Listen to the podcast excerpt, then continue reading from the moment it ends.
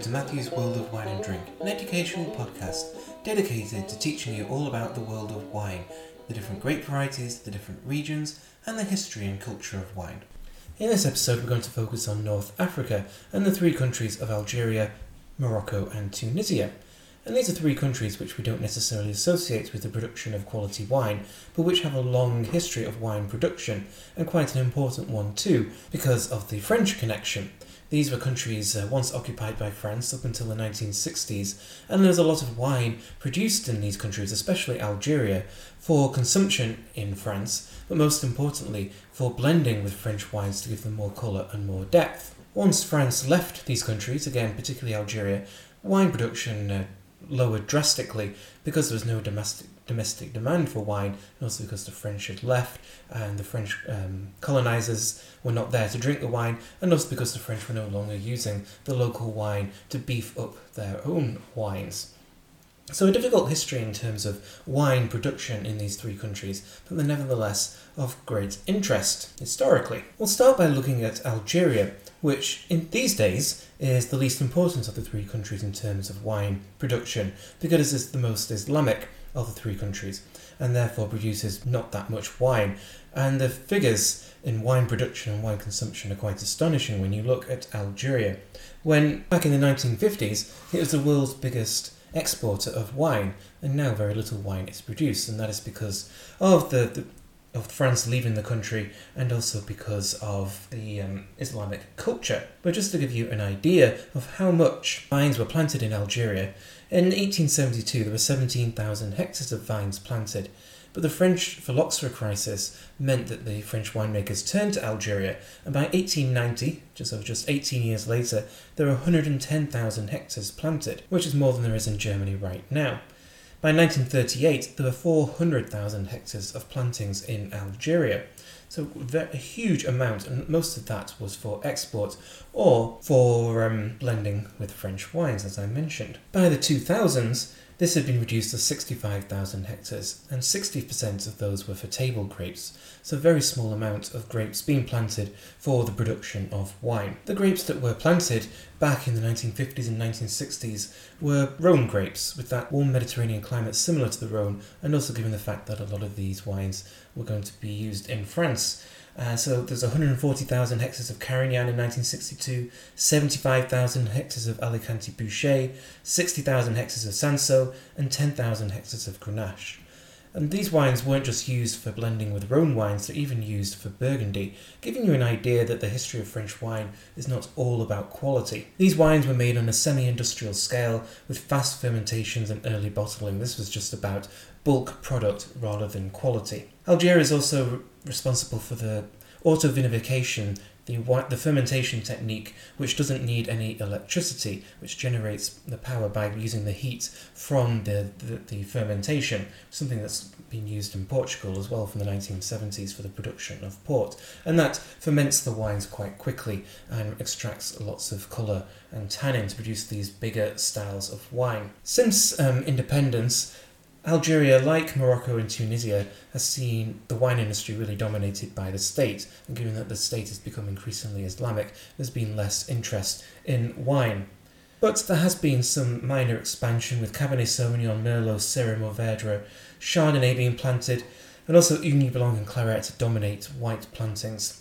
And there has been an opening up of regulations, which has resulted in growth with um, a small amount of volume and value growth. And also, Algeria is a significant produ- producer of cork. So, of all those vines which are planted, 65% of them are in western Algeria, and the climate is Mediterranean with mild winters and hot, dry, sunny summers with 4 to 600 millimetres of rain annually. And this is a climate which is similar to southern and eastern Spain, um, and it's quite near Spain, so there's no surprise there. So a warm climate which is producing these big robust reds historically just for mass production rather than quality, and then in contemporary terms not that much focus on quality and very small plantings. So Algerian wine is not as significant as Moroccan wine, which is of the three countries we're discussing in this episode, is the one with the most uh, potential for quality and also the one you're most likely to see on the international market. Morocco has high mountains with a cooling Atlantic influence, and again, it was the French who brought the large scale, wine production to Morocco. And so Morocco, like Algeria, had a big influence in the world's wine trade, producing a lot of wine for consumption and use in France as well as internationally. They're not as important as Algeria, but still significant. Um, it, it, gained its independence a little earlier than Algeria and a little more peacefully as well. With independence in 1956, there were 55,000 hectares of plantings in Morocco, so nowhere near as big as Algeria, but still a significant amount.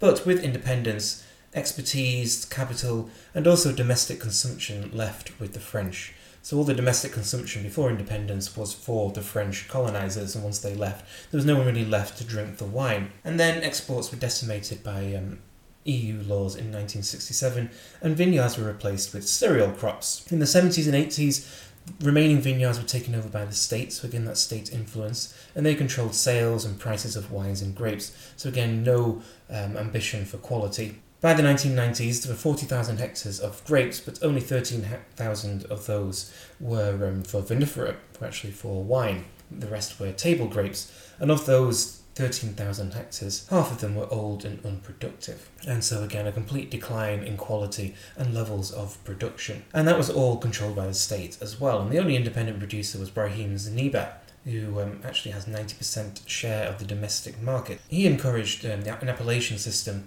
and pioneered varietal wines, actually making wines from quality grape varieties. And after that, there was foreign investment to revive the rural economy, um, especially coming from Bordeaux and thousands of hectares were replanted with better varieties and also improvements in winemaking technique with temperature control, bottling vinification plants, and also the use of oak.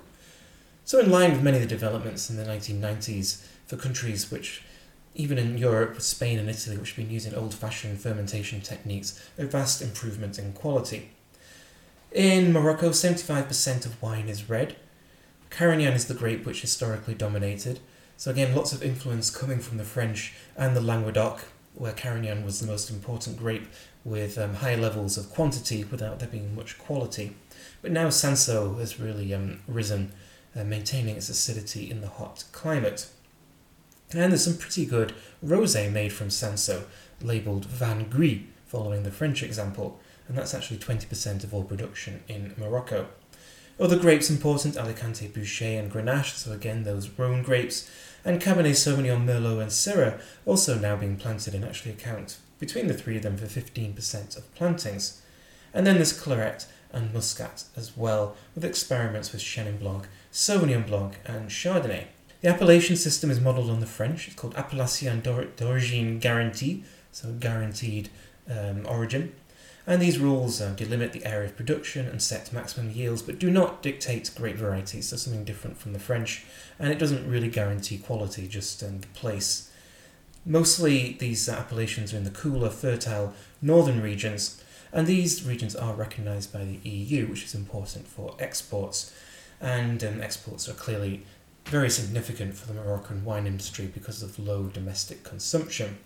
The finest appellation, or the one with the greatest reputation, is the Meknes region, which is um, in the middle Atlas and 600 metres high. In general, it's a semi arid Mediterranean climate, but the Atlas Mountains and the Atlantic do create cool mesoclimates. The summers are hot with very little rainfall during the growing season, and drought can be a problem. The winds from the Atlantic can be very strong, up to 65 kilometres per hour, Irrigation is used because of the um, arid conditions and usually drip irrigation. And now vine trellising and row orientation are more common, so actually training the vines in order to control yields but also um, levels of production. The amount of wine that is produced is 400,000 hectolitres a year, so not very much. But there is demand for wine from the tourist industry. Morocco does have a greater tourist industry than Algeria, and also the urban elites of Morocco. Technically, the sale of alcohol is to Muslims is prohibited, but is not actually applied outside Ramadan, and not, that is not something which people approve of. And Morocco, like Algeria, has a strong cork industry, obviously important for wine industry. Finally, Tunisia, which isn't far from Sicily in Italy, so a similar warm climate, again once an important producer. Now uh, the state is encouraging um, quality, uh, mainly for exports and for tourists as well. So there has been an increase in quality recently, but again on a very small amount. So again, like Morocco, was occupied by the French until 1956, and again, independence was followed by a decline in expertise. There was simply no one there to make the wine, and also no one there to drink it domestically. So by the 2000s, there were just 26,000 hectares of vines planted in Tunisia, and 15,000 of those were for um, wine, uh, with the rest being for table. But there has been recent investment from the state, but also from outside as well. Italians, Swiss, German, and Austrians have invested in the country. The grapes, again in this warm Mediterranean climate, Carignan, Mourvedre, Cinsault, Alicante Bouschet, Grenache, Syrah, Merlot, so mainly Rhone grapes with some Bordeaux grapes in there as well, some Chardonnay and Muscat for whites, there is an appellation system which is based, based on the French system in order to control quality. That climate, um, 250 to 500 millimetres rainfall, which is actually mostly in the mid autumn. So um, that Mediterranean influence is more autumnal rather than the winter rain. But unsurprisingly, in this warm climate, the coolest regions are on the coast, and the ocean breezes have a cooling influence which helps for the production of quality wine. And there is potential in Tunisia, especially for red wine, which are going to be powerful and lots of flavour and very rich because of the warm climate. And like Morocco, it really depends on how equipped the wineries are, how modern their winemaking techniques and winemaking equipment are for the production of good quality wine. And the best regions are to the east, where there's more of a coastal influence. To the west, it's much hotter, and these are where the, the biggest wines, but also the lowest quality wines are made. Not necessarily because it's hot and the wines are big, but also because there's less equipment and less advanced technology being used to control fermentation and to really produce balanced wines. Going further east to Grombalia, to Mornag, which is just southwest of Tunis, and Tebourba, which is also west of the city. This is where there's much more of a um, cooling influence coming from the Mediterranean, and the wines are going to be more balanced, and also there's been more investment here as well to help improve quality. And so this all suggests that red wine is the um, most made wine in Tunisia. In fact, it's actually rosé, with 60 to 70% of the wine being rosé, 25 to 30% red, and less than 10% of it being white. And that rosé again is in that Vin Gris style Exports are important, with 30% of wine being exported, but also that's actually um, a lower amount than you might think. But a lot of tourists go to Tunisia, especially the cap- uh, the capital city of tu- Tunis, which um, and those tourists are obviously going to drink a lot of wine, and they'll drink local domestic wine. And so the wine industry really does rely on tourists, but that's why there's been that investment because those tourists are there to drink the wine. So those are the three important countries of North Africa. Lots of history, extremely connected with the French, for better and for worse, with those high volumes of wine being made in the late 19th and early to mid 20th centuries for the French, both the French living in those countries, but also for the French market. And since then, there's been a very steady decline. But there is still wine being made in these countries, and it's worth looking out for them on the market, particularly those of Morocco just to find out what, what is going on there and what the potential is, because it is about potential rather than realised actuality. So thank you for listening. This is Matthew, and this has been Matthew's World of Wine and Drink. Thank you.